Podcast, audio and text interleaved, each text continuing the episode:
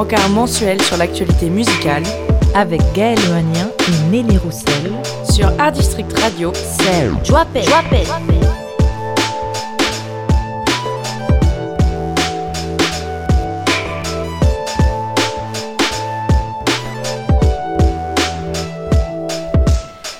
Bonjour et bienvenue dans le deuxième épisode de Drop It sur Art District Radio, bien évidemment.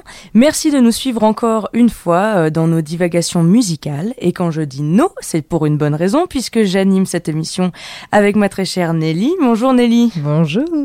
En forme aujourd'hui? Bah ouais, carrément. et nous ne sommes pas seuls aujourd'hui, bien sûr que non. Nous avons à nos côtés la chanteuse Flavia Coelho. Bonjour Flavia. Bonjour meninas. Salut, et donc euh, vous êtes aujourd'hui présente, euh, enfin ou tu es aujourd'hui présente si tu préfères, comme on s'était dit, euh, pour parler de musique. Vous l'aurez bien compris chers auditeurs, puisque Flavia vient présenter son nouvel album intitulé DNA. mais avant de revenir sur ton parcours et d'élucider ce titre assez accrocheur, je dirais, il est temps de passer à notre petit exercice de début d'émission, n'est-ce pas Nelly? Oui, en effet, passons aux actualités musicales. Drop it. Alors Gaël, il paraît euh, que les sorties d'albums voient rouge en ce moment. Qu'est-ce que ça veut dire ça? Eh bien oui Nelly, tu as raison. Étrange coïncidence dans les sorties en cette euh, fin octobre, début novembre. Il pleut des rééditions et de surcroît, il pleut rouge. Non, rassurez-vous, je ne suis pas en train de virer folle, mais ma surprise fut grande lorsque cet automne, trois artistes pop aux trois albums très écoutés ont décidé de rééditer leurs bijoux avec une couverture de la même couleur. L'homme pâle et Aya Nakamura ont choisi communément le 25 octobre pour sortir leur réédition et Angèle attend le 8 novembre. Euh, Janine de Lompal change même de nom et devient Amina. Nakamura reste euh, Nakamura. Mhm. Et Angèle, comme une vieille parodie cinématographique, passe de Brawl à Brawl la suite. Mais alors, qu'est-ce que c'est que toutes ces rééditions là C'est nouveau ça?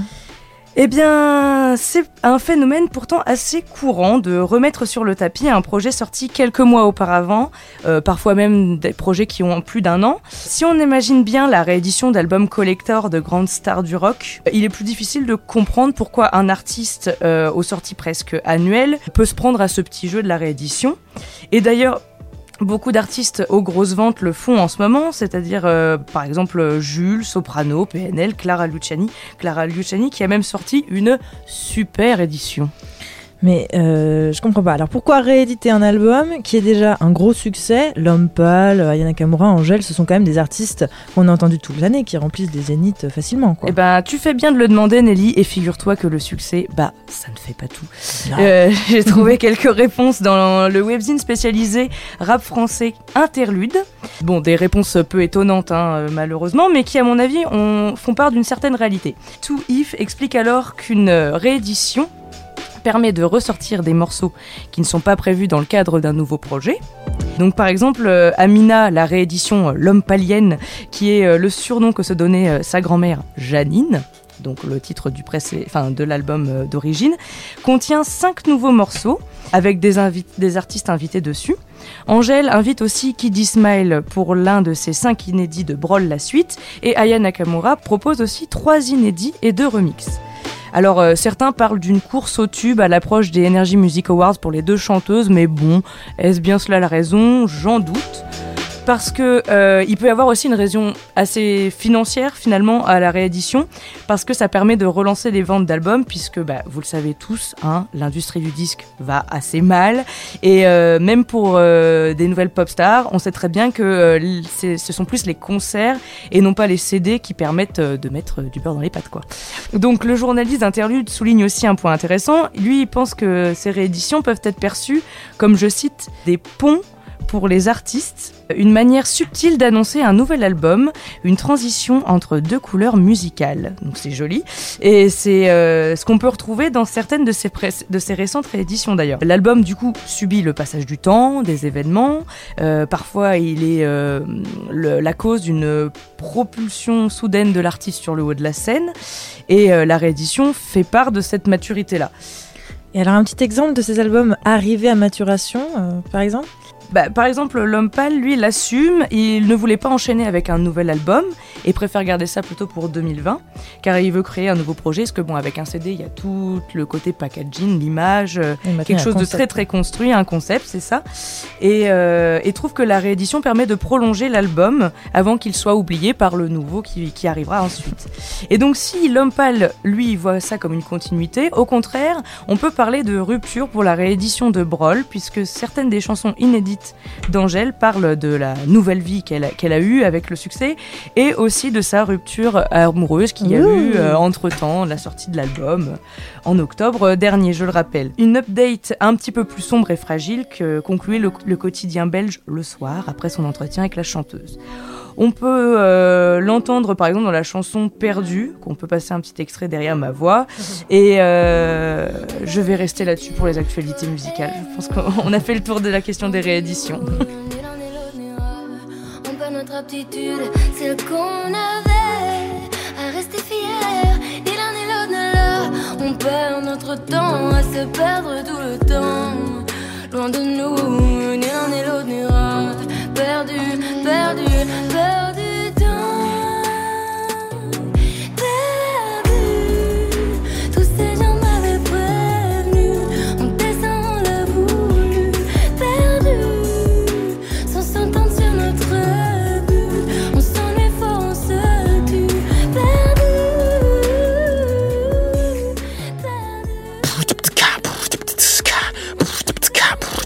Peut-être euh, toi aussi, Flavia, envisageras-tu une réédition de ce nouvel album DNA euh, dans quelques mois On ne sait pas. Mais pour le moment, restons dans le présent et euh, on va s'intéresser à, justement à toi. Bah, du coup, en première question, c'est plus une. je voudrais m'intéresser plutôt à ton style musical. Donc, on définit ta musique parfois comme du reggae, parfois juste comme de la musique brésilienne comme si tout le monde euh, au Brésil jouait la même musique. Comment toi tu le définirais euh, Parce que moi, pour moi, c'est pas que du reggae. Est-ce que tu as une façon de l'expliquer euh? je vais essayer de faire simple, je fais de la musique. oui, en soi, voilà. en soi-même, parce qu'aujourd'hui, qu'est-ce que c'est vraiment, comment on peut mettre les artistes dans les cases? Par exemple, comment on, prendre on peut prendre un artiste comme Lampal, que vous venez de parler dans la chronique, qui, qui sort de studio euh, de base pour faire euh, cinq titres extraordinaires dans une version presque acoustique, jouée par des vrais musiciens, alors que c'est un rappeur qui a l'habitude de travailler avec des machines. Donc vous voyez, est-ce qu'on peut mettre ça dans le rap? Pour moi, c'est presque de la chanson. Donc euh, c'est du rap parce qu'il y a les paroles, le texte, la vitesse des mots, mais l'orchestration musicale, c'est de la chanson, c'est voire même du rock. Donc comment on peut enfermer les gens dans les cases aujourd'hui? Pour moi, c'est fini. Donc euh, les gens qui me les gens qui me voient, qui écoutent ma musique, qui disent ah ça c'est ça, ça c'est du reggae, ça c'est du pop, c'est de la mhm. world music, du Brésil, peu importe, c'est c'est leur jugement, c'est très bien comment ça le va. Ils ont beaucoup de choses à penser, euh, mhm. qui est en, dehors de ça penser où me mettre. Donc moi je fais de la musique, je vais être libre pour faire la musique que j'ai envie de faire. Et eh ben justement, on va s'intéresser alors à cette euh, propre musique. Ta carrière musicale commence très tôt. Si je me trompe pas, à 14 ans, tu intègres un groupe de samba. Est-ce que euh, justement cette influence samba, euh, aussi ce qu'on peut avoir dans la bossa nova, vient de ces expériences musicales que tu as eues pendant ton parcours euh toute ma musique, elle, a, elle est liée directement à mon parcours musical. Je commençais à l'âge de 14 ans avec ce groupe de jeunes femmes célibataires mhm. qui faisaient que de la samba, mais après ça, je, je passais par toutes les les musiques diverses et variées de ma culture, euh, dans le foro, le, le, le pagode, euh, la bossa nova, bien évidemment, tout ce qu'on appelle la musique traditionnelle brésilienne, mhm. qui a une multitude de rythmes. Après, je n'ai passé par euh, le reggae, le raga, le pop, le rap, le jazz, le R&B, le funk, le metal, le rock. Comme vous venez de dire tout à l'heure. Ah oui, bah, au Brésil, les plus grands groupes de rock au monde sont des Brésiliens, c'est Sepultura, Angra. Donc ça, le, le métal, c'est une musique qui est très très fort, le rock c'est très très fort dans le Brésil. Donc euh, je passais par tous ces genres de musique-là. Euh, j'avais voyagé beaucoup dans mon pays. À l'âge de 26 ans, j'ai pris la décision de venir en France. Donc euh, toute cette histoire, elle est liée à, ma façon de faire ma musique. C'est pour ça qu'à un moment de choisir quel style de musique je veux faire, je fais ici je faisais ma musique, ici je construisais à partir de toutes ces expériences-là. Bah oui, c'est sûr, je comprends tout à fait. Donc justement, euh, tu as dit que tu étais venu en France, donc en 2006, il me semble. Dans un premier temps, c'est un peu à la, c'est un petit peu la galère, à ce que j'ai compris. Euh... Carrément la galère. euh, et après, euh, tu finis par euh, jouer régulièrement dans un bar. Et là, rencontre avec euh, Victor Vague qui va te produire et avec qui tu vas composer. Donc de là est né tous les précédents albums. donc Bossa Muffin en 2011, Mundo Meu en 2014, Sonoreal en 2016 jusqu'à DNA aujourd'hui. Moi, je me demandais comment on tient un travail commun aussi longtemps. Est-ce que c'est pas forcément habituel de voir ça dans la musique, d'avoir les mêmes personnes avec qui on travaille c'est quoi votre clé? Qu'est-ce qui marche pour vous? Je pense qu'on est, tous les deux d'accord pour travailler pour un projet et pas pour nos égos personnels. Mhm. Euh, la musique, c'est pour moi, ma façon de voir la musique, c'est la, la musique qui décide où c'est le refrain, comment elle doit être chantée, quels accords elle doit prendre. Dès qu'on commence un morceau, après, c'est la musique qui donne l'ordre. Je pense que c'est ça le, le, vrai secret pour que après ça touche les gens. Et, et nous n'avons pas du tout euh, ce genre des égaux où, genre, euh, parfois je fais un morceau la veille, j'ai pleuré toute la nuit, j'arrive, il écoute ça, il dit, mais comment tu m'as fait une dope pareille? Ouais, Vous êtes assez franc là envers On est complètement franc et je pense qu'il faut être franc dans ce genre de métier. il y a beaucoup de gens qui ont, l'impression qu'ils caresser l'artiste du sens de bon sens de poil, euh, ça fait avancer les choses. Pas du tout, au contraire. On doit déjà nous battre beaucoup avec nos égos. Donc, si en plus pour la musique, l'ego est dedans, donc je pense que c'est ça la formule magique. On aime ce qu'on fait et on croit en un projet musical. nous, on a envie de faire des choses, de, de faire des expériences, mais expérimentations musicales. On a, on a créé une façon, un style qui, au Brésil, on faisait pas trop. Euh, donc, on est là-dedans, en fait. Ouais, plus pour la musique. Ouais, et puis on voit qu'il y a un, réel soutien. Au final, vous faites votre projet à deux. Enfin, c'est ton nom sur ah, le projet, mais il est, il est quand même Bien là. Bien sûr, et pas que lui il y a, oui. il y a Alchonville, le Simon Batteur, euh, qui est sur scène avec moi pareil depuis plus de 8 ans. J'essaie de garder toujours les mêmes équipes. Je pense que le secret de la musique, c'est aussi c'est travailler en équipe et, un peu partout pareil. C'est aujourd'hui les gens euh, ils, veulent toujours, je comprends, il faut changer des gens, changer, changer de musiciens et tout ça, mais moi je suis un peu à l'ancienne, j'aime euh, garder le crew quoi. Mais ça c'est intéressant parce que c'est vrai que c'est une tendance peut-être qu'on voit où les, euh, les, les, musiciens ont tendance à bouger, tout ça, donc c'est très intéressant. Et bah du coup maintenant qu'on a un petit peu dressé euh, légèrement le tableau musical, comme on pourrait le dire, on va s'intéresser à ce fameux album et d'ailleurs je crois que Nelly s'est un peu creusé la tête sur ce fameux mot DNA, l'ADN en français. Oui, bah moi j'aime bien euh, toujours trouver euh, le secret derrière euh, les noms d'albums comme ça. Et donc forcément, j'ai été sur Wikipédia parce que je suis très studieuse et j'ai trouvé la définition. Donc ADN, acide du noyau des cellules vivantes, constituant essentiel des chromosomes et porteur de caractère génétique. Donc euh, il y a un aspect environnemental avec le mot génétique, la famille, le passé, la terre, sont des thèmes assez récurrents dans cet album, de ce que j'ai compris. Mais dans cette définition, il y a aussi les mots essentiels et vivants, qui sont également euh, à l'image de cette musique que moi, personnellement, je trouve assez généreuse.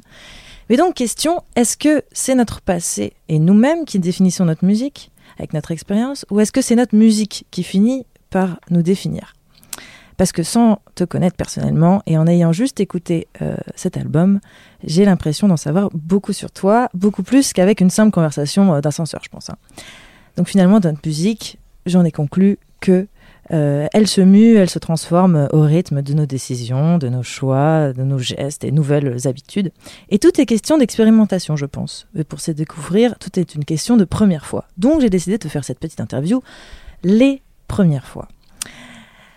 Alors, Flavia, quel était ton premier CD, le premier CD que tu as acheté? Le premier CD que j'ai acheté, c'était un, CD de Phil Collins. Ah. oh, le, CD qui s'appelait Carousel, c'était un, un, disque live en fait qu'il avait enregistré, qui n'avait pas du tout été retouché en fait. Ça veut dire qu'ils avaient joué le, le show et bon enregistré. Et il se trouve qu'à l'époque, j'étais très fan de Phil Collins. je sais que c'est, euh, c'est plus du tout la même chose, mais je suis surtout fan de l'artiste parce mhm. qu'il joue, il joue de la batterie, il chante terrible, il joue de saxophone terrible. Et mhm. pour moi, à l'époque, c'était mon premier salaire. J'ai acheté sous CD. J'avais même pas le, la machine machine pour faire tourner le CD.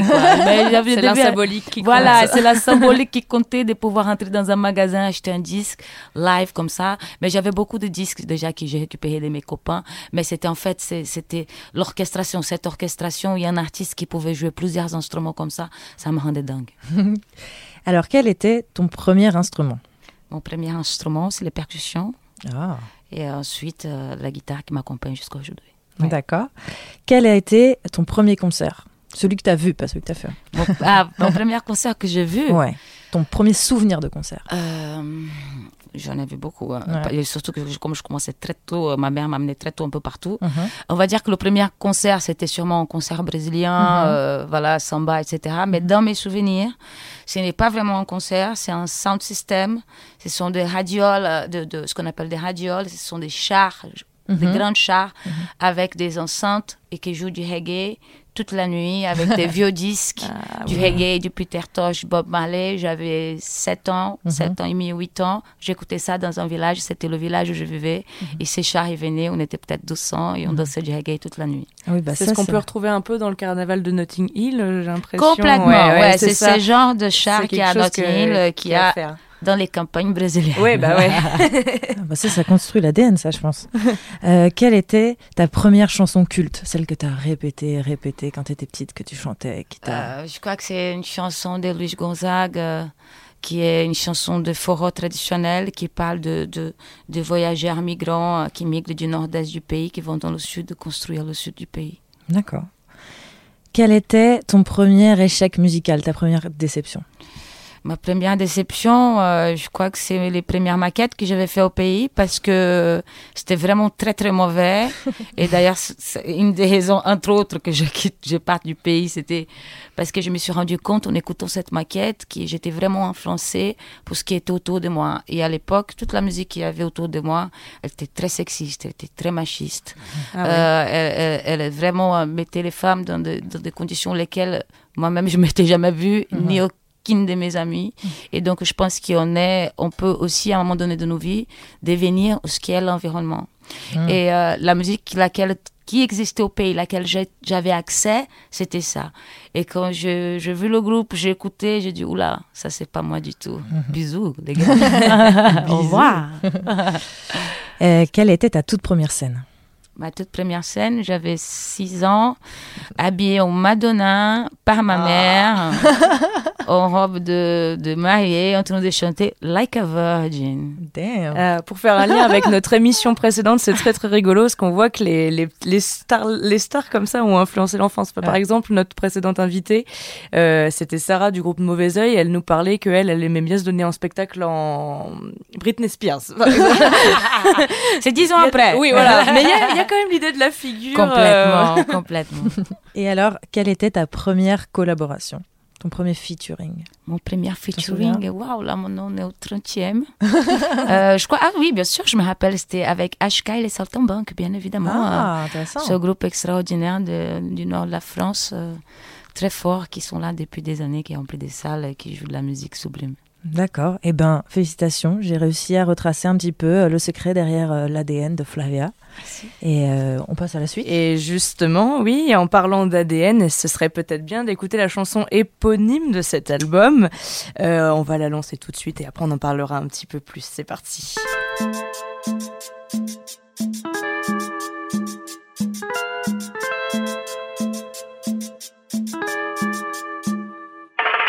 De noite e de dia você sempre se pergunta.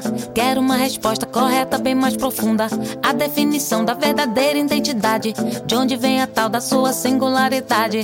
Agradeço o prêmio, o presente que ganhou. O sangue misturado tá correndo em sua veia. Você constituído numa célula de amor. Riqueza exuberante que vem do interior.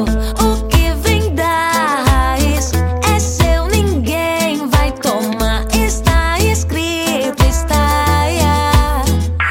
so they need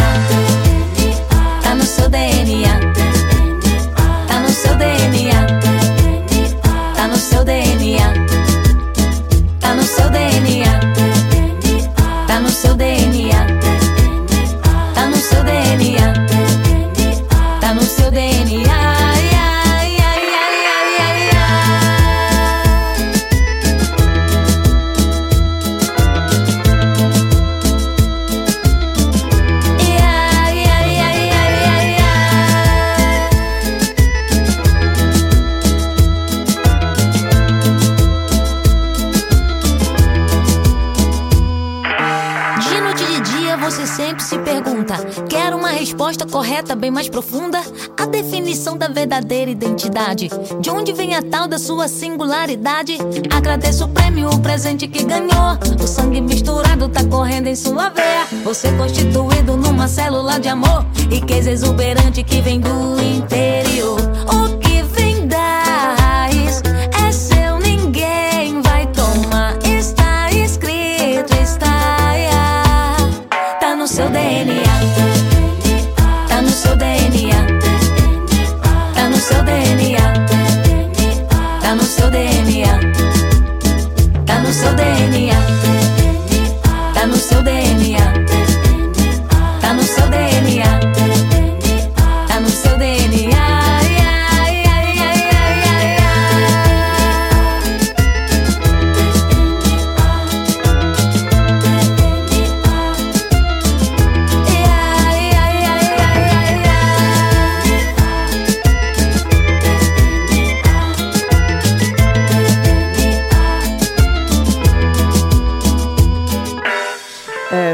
Toujours dans Drop It. C'était DNA, le titre éponyme du nouvel album de Flavia Coelho, qui est avec nous. C'est aussi la chanson qui affirme un certain message. On pourrait le penser assez personnel de base, mais en regardant les paroles, j'ai vu que c'était assez politique.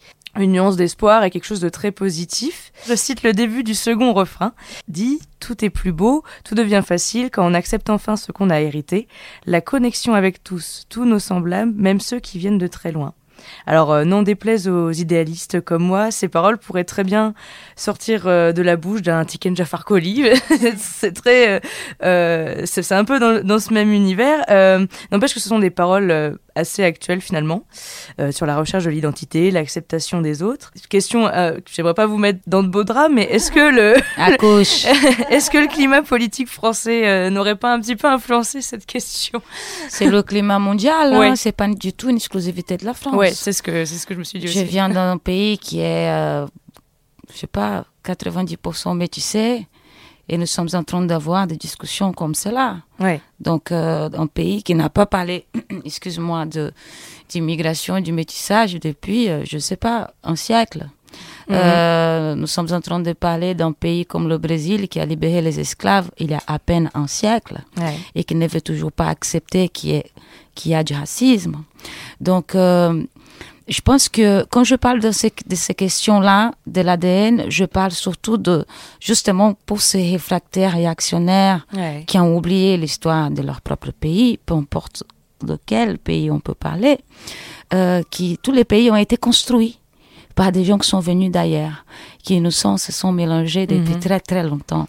Et je pense qu'à partir du moment que les gens vont commencer à se rendre compte que ce métissage, on peut pas l'empêcher parce qu'on est carrément dedans, et on va arrêter de parler de se séparer et on va commencer à parler de se rassembler parce que la planète est en train de brûler et qu'à un Ouais, moment donné, bien la sûr, maison, la baraque, elle va tomber. Et, je pense que ces questions-là, elles sont importantes euh, de acceptation de soi, de dire oui, euh, on est tous métissés de quelque part. Tout a été euh, la planète a, été construite et après les gens ont voyagé. Donc viens, on regarde un petit peu dans nos histoire. Regarde comment c'est beau d'être métissé, de venir un peu d'ailleurs, de continuer ce métissage qui sera éternel. Même les plus durs des personnes au monde ne pourra jamais arrêter ça. Ouais, donc c'est un message assez universel au final. Je suis pas là pour essayer de passer des messages. Hein. Ouais. Je, ah quand, je dis message, bien sûr, j'essaie de, ouais, j'essaie de décrire la, la vie laquelle je vis aujourd'hui avec mes petits yeux. Euh, je suis une femme qui a 39 ans et je peux pas parler que de la barbe à papa, quoi. c'est euh, sûr. C'est important de dire des choses comme elles sont là aujourd'hui, mais surtout avec l'espoir et l'envie que le, le monde aille mieux. Ouais, bah ça va rejoindre un petit peu ma, ma prochaine question. Euh, donc moi j'ai été assez euh, surprise par l'album, euh, par. J'espère en bien. Oui, oui, oui, très très bien, très très bien. Alors d'ailleurs, bah, justement par par ces thèmes abordés et puis aussi par l'innovation musicale.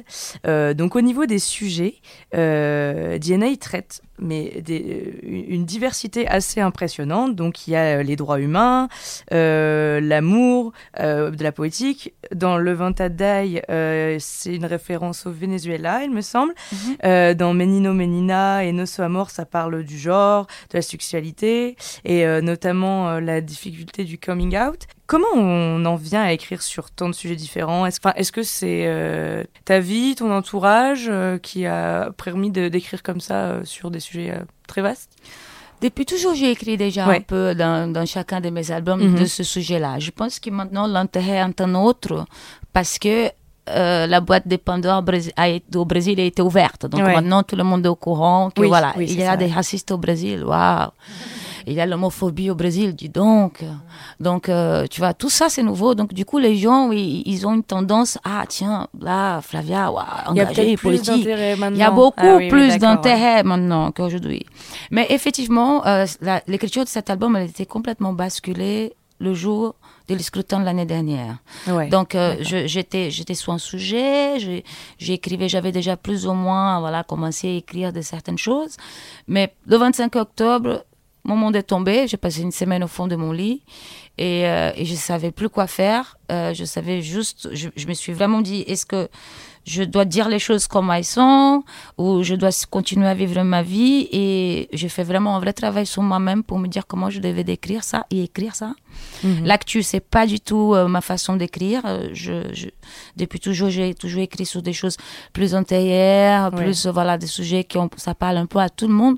Mais finalement pour cet album d'Ena, plus j'écrivais, plus je sentais que ça parlait à tout le monde, que les sujets n'étaient pas à nouveau exclusifs que du Brésil, Mm.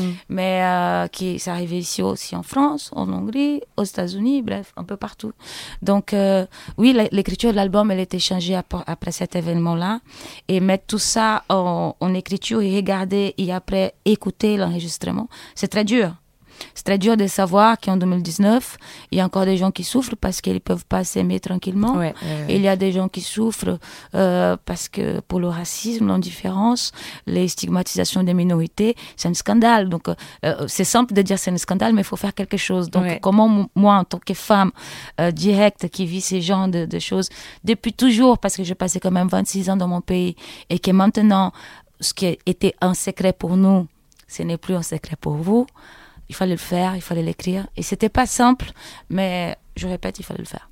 Non, c'est vrai que la, la vague euh, Jair Bolsonaro, Bolsonaro euh, au final, euh, tournait un peu les- le regard occidental vers le Brésil, mais c'est sûr que c'est pas un, un cas isolé, loin de là. Et donc l'autre chose qui m'a surprise, ce changement un petit peu par rapport aux, aux précédents albums, j'ai l'impression, lorsque j'ai écouté Ciudad de Perdida, j'essaie de le dire comme je, comme je peux, très voilà. bien, tu l'as très bien dit. Super. Et ben, je me suis dit, mais Flavia Coelho, c'est plus du reggae. Bon, bien sûr, c'est pas que reggae, on, était bien d'accord. Ouais. Et là, on part sur des voix euh, euh, à la hip-hop un peu old school, des couplets trap, et pourtant toujours la signature avec quelque chose de très dansant et instrumental. Euh, Est-ce que le hip-hop va prendre de plus en plus de place dans ta musique? Est-ce que euh, c'est parce que c'est dans l'air du temps dans. Non, il a toujours Non. eu sa place. hein. C'est Ouais. juste que je ne le chantais pas sous de- des instrus de ce genre-là. Ça veut dire que quand je posais mes flows hip-hop, je mettais ça sous une guitare acoustique avec Ouais. un fond d'accordéon et la pompe reggae. Oui. Tu vois? Donc, euh, par contre, pour euh, voilà, à nouveau, on est dans un truc un peu dans, mais dans la petite case, mm. c'est que dès que je mets un flow comme ça dans une vraie instru hip-hop, ça sonne hip-hop. Après, il n'y a aucune volonté de faire du hip-hop, tu vois. c'est parce que le truc, il est naturel, mais c'est ma façon de poser mes flows, ma voix et tout ça. Mm-hmm. Après, c'est l'orchestration qui change tout. Mais ça, ça, ça a un rapport avec mon évolution musicale et que, et que j'écoute beaucoup d'électro aussi et que mm-hmm. j'adore. Le rap fait partie de ma vie depuis toujours. L'hip-hop, je viens des quartiers. Donc ça, c'est l'école laquelle on est, quoi. L'air du temps, je pense que l'hip-hop, maintenant, c'est un truc de vieux, hein, à vrai dire. Oui, oui, oui, ouais, c'est sûr. Plus par rapport, oui, Même l'électro, c'est un truc de vieux. Ouais, l'électro, ça a 30 ans, maintenant. Ouais, c'est clair, c'est clair. Euh, et donc, cette chanson, elle a aussi un... Une, elle, parle justement de, de, Rio et la situation euh, qui est plutôt assez critique. Euh, on voit clairement les paroles que tu aimes cette ville et que ça peut est assez brisant de, de, voir comment ça se passe. Et euh, il y a d'ailleurs des paroles qui m'ont fait un peu tiquer. C'est euh, La ville perdue veut la paix et l'union une solution, pas un jus d'orange. Et euh, du coup, parce que la traductrice n'a pas mis le truc. Euh, elle n'a pas expliqué l'expression jus d'orange. Et je me suis dit ah. justement que il y avait peut-être une référence que euh, les Brésiliens peuvent comprendre, mais je me suis dit est-ce que ça veut, qu'est-ce que ça veut dire exactement ouais, ouais. En fait, jus d'orange, c'est parce que au pays, tous ceux qui détournent de l'argent, on les appelle les oranges. Ok, d'accord. Et donc, comme ils en, ils en prennent tellement qu'ils font du jus. Ok, très bien. Parce que pour faire un litre de jus d'orange, il faut pas mal d'orange. Ah. Donc ça veut dire qu'il récupère beaucoup d'argent. Mais c'est vrai que dans les traductions, il fallait mettre. Il y a tellement d'argot, de trucs dans la langue brésilienne qui c'est comme le rap ici. Si tu comprends pas le, français mhm. vraiment du quartier, tu peux pas comprendre ta truc. Mais au final, moi j'avais quand même compris quelque chose et ça, ça, je me suis dit mais c'est vrai que ça, ça, ça, doit avoir, enfin ça a du sens aussi en français, je trouve, parce que c'est euh, une phrase qui demande de, grands changements et pas des petits pas, justement. Et, euh, et donc, ça, ça, ça, me fait pas, penser à pas mal de, choses qui se passent aujourd'hui, notamment au Chili, tout ça. Au final, c'est vrai que cette chanson, on peut la prendre aussi pour des, pour des, hum, des combats un peu plus universels, justement, comme on disait Complètement. pour DNA. Complètement. Euh, finalement, c'est ce que je t'avais dit au début tout à l'heure. J'ai écrit en pensant beaucoup au Brésil parce que ça m'avait euh, voilà, basculé l'écriture. Mais à la fin, plus j'écrivais, plus je voyais et le monde qui se passe autour de nous. Voilà, c'est comme ça, quoi. C'est euh, les détournements du sang, euh, le Chili est en crise, le Venezuela avec une crise, mm-hmm. les gens n'ont pas mangé, ils avaient plus de médicaments, rien du tout. Le continent en Afrique, euh, on le connaît. Bon, ça, ça continue, quoi. J'ai pas l'impression que, que c'est fini tout de suite. Mais bien sûr que les, des grands actes, oui, des petits pas tous les jours. c'est ça. Et bah, du coup, c'est super de pouvoir mettre en musique des, sujets comme cela. Et c'était très intéressant. Et donc, on va écouter euh, justement euh, Sudade Perdida parce que je pense que nos auditeurs ont bien envie de se rendre compte de ce que ça peut être. Et après, on parlera d'avenir, plus précisément euh, de l'agenda des sorties de Nelly. Oui. Allez, on écoute ça.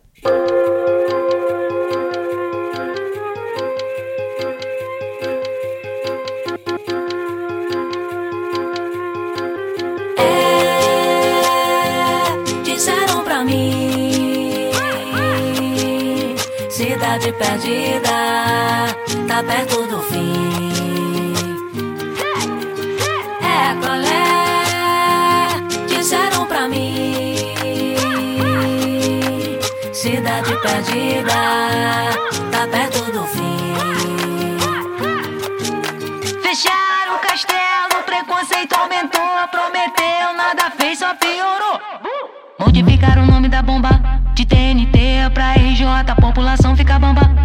gente faz, tá de cara na porta. Quem que roubou? Mala de dinheiro deram golpe no estado, fugiram pro estrangeiro. Corrupção e medo de mãos dadas estão lá fora. Tu bateu o bico, bate a bota antes da hora. Vê, professor. Pobre sem salário sendo ameaçado, crime tá organizado. A verba foi cortada da merenda da escola. Criança carente se aproxima da pistola. É, disseram pra mim.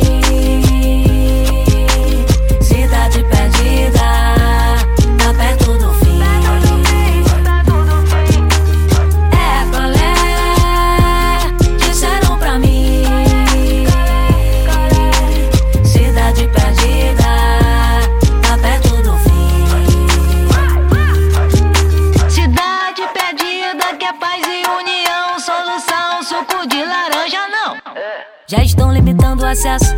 A inteligência e a cultura iniciando o retrocesso. Começo do fim, a volta da censura. Só tem patrão. Só tem mafioso, X9, delação fala demais, é perigoso. Eu vi doutor pegando semi-aberto, fugindo pras Maldivas. E o trabalhador entra no cano, cano, alto escalão.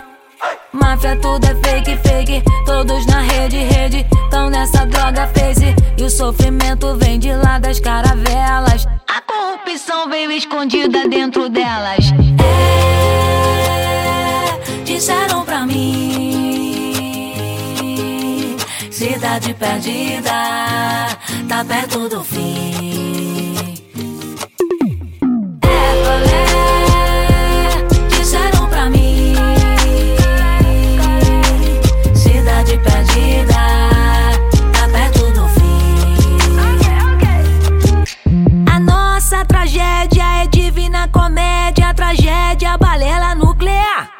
Sai de casa de noite ou de dia, não sabe se volta, isso dá revolta, bagulho é babado, batata tá quente, inferno de Dante batendo na porta.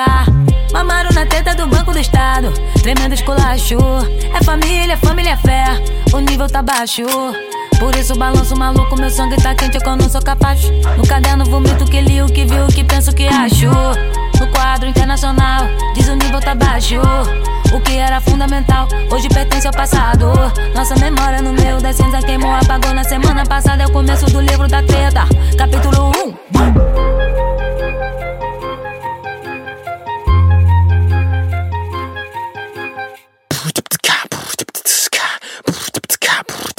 Drop it.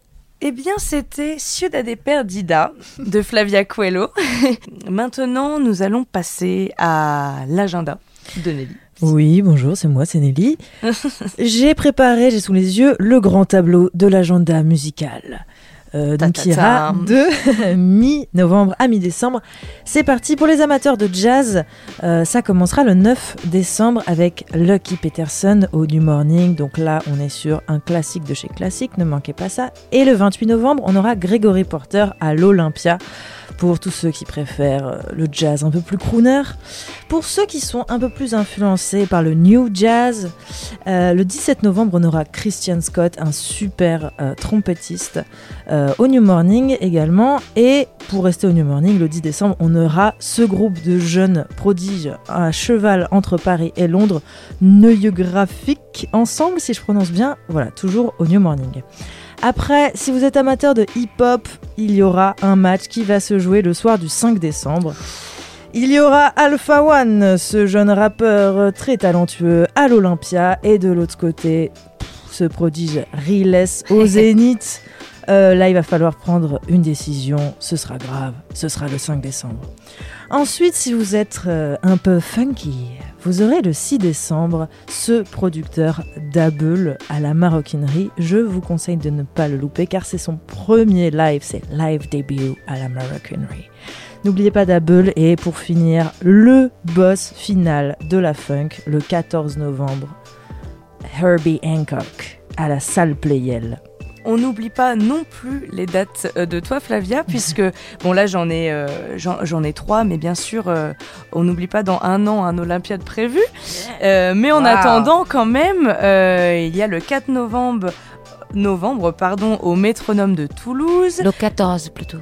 Ah, c'est le 14, Ouais. d'accord. très Ouais, bien. parce que le 4, euh, c'était Ah, bah oui, oui, exact, bien sûr. Il y Un a, concert dans le passé. Il y a un qui n'est pas passé On s'écoute. Je suis désolée. Le 14 novembre, donc.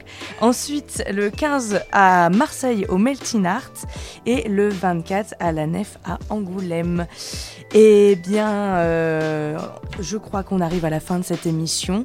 Euh, je te remercie beaucoup, Flavia, pour être venue. N'hésitez pas à aller écouter DNA. Je pense qu'on en a assez parlé et que vous allez, que vous avez sûrement eu envie de, de- de l'écouter.